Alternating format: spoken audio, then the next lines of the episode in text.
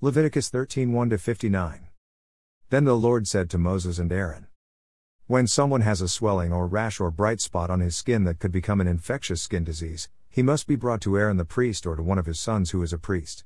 The priest is to examine the infection on his skin, and if the hair in the infection has turned white and the sore appears to be deeper than the skin, it is a skin disease. After the priest examines him, he must pronounce him unclean.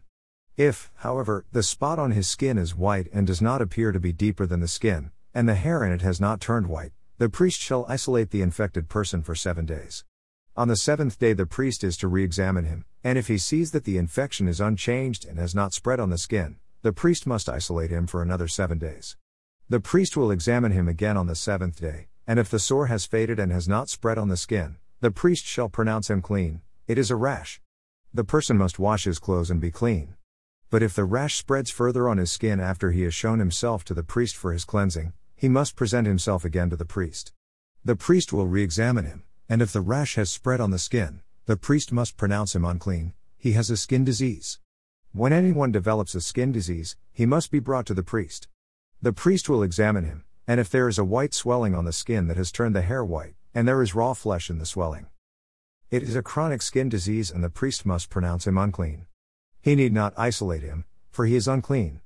But if the skin disease breaks out all over his skin so that it covers all the skin of the infected person from head to foot, as far as the priest can see, the priest shall examine him, and if the disease has covered his entire body, he is to pronounce the infected person clean. Since it has all turned white, he is clean. But whenever raw flesh appears on someone, he will be unclean. When the priest sees the raw flesh, he must pronounce him unclean. The raw flesh is unclean, it is a skin disease. But if the raw flesh changes and turns white, he must go to the priest. The priest will re examine him, and if the infection has turned white, the priest is to pronounce the infected person clean then he is clean. When a boil appears on someone's skin and it heals, and a white swelling or a reddish white spot develops where the boil was, he must present himself to the priest. The priest shall examine it, and if it appears to be beneath the skin and the hair in it has turned white, the priest shall pronounce him unclean, it is a diseased infection that has broken out in the boil.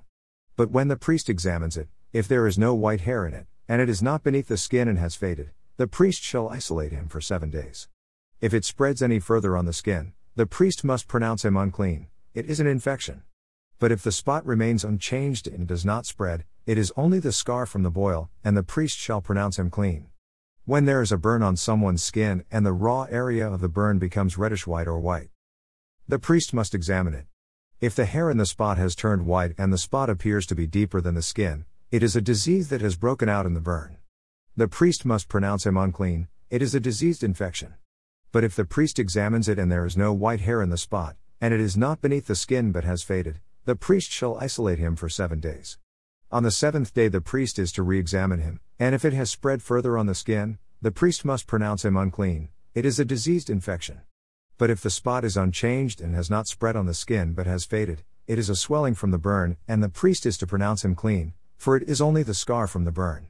If a man or woman has an infection on the head or chin, the priest shall examine the infection, and if it appears to be deeper than the skin and the hair and it is yellow and thin, the priest must pronounce him unclean. It is a scaly outbreak, an infectious disease of the head or chin. But if the priest examines the scaly infection and it does not appear to be deeper than the skin, and there is no black hair in it, the priest shall isolate the infected person for seven days. On the seventh day, the priest is to re examine the infection, and if the scaly outbreak has not spread and there is no yellow hair in it, and it does not appear to be deeper than the skin, then the person must shave himself except for the scaly area. Then the priest shall isolate him for another seven days. On the seventh day, the priest shall examine the scaly outbreak, and if it is not spread on the skin and does not appear to be deeper than the skin, the priest is to pronounce him clean. He must wash his clothes, and he will be clean. If, however, the scaly outbreak spreads further on the skin after his cleansing, the priest is to examine him, and if the scaly outbreak has spread on the skin, the priest need not look for yellow hair, the person is unclean. If, however, in his sight the scaly outbreak is unchanged and black hair has grown in it, then it has healed. He is clean, and the priest is to pronounce him clean. When a man or a woman has white spots on the skin, the priest shall examine them, and if the spots are dull white, it is a harmless rash that has broken out on the skin, the person is clean. Now, if a man loses his hair and is bald, he is still clean. Or if his hairline recedes and he is bald on his forehead, he is still clean.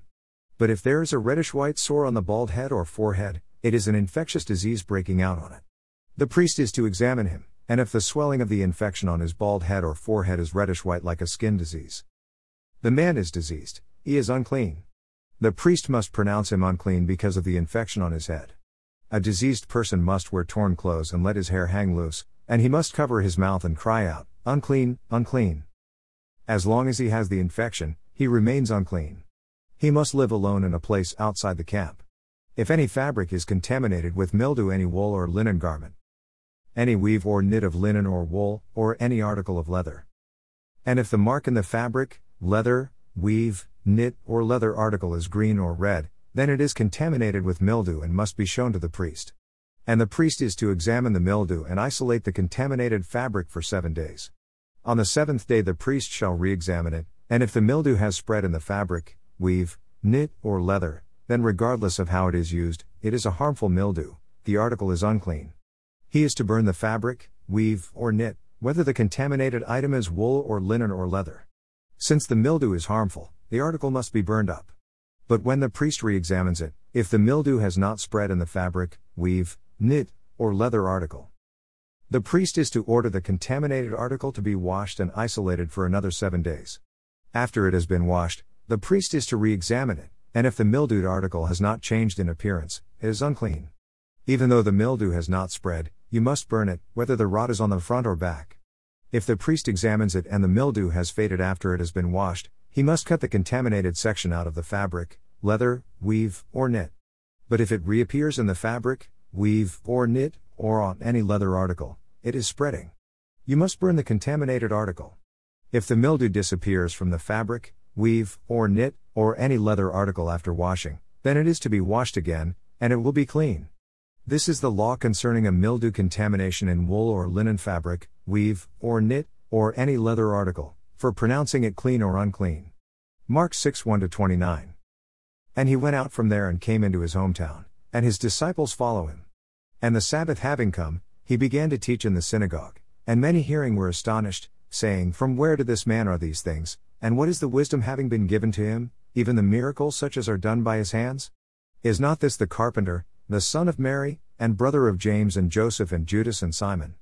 And are not his sisters here with us? And they took offense at him. And Jesus said to them, A prophet is not without honor, except in his hometown, and among his relatives, and in his household. And he was not able to do any work of power there, except having laid the hands on a few sick, he healed them. And he was amazed because of their unbelief.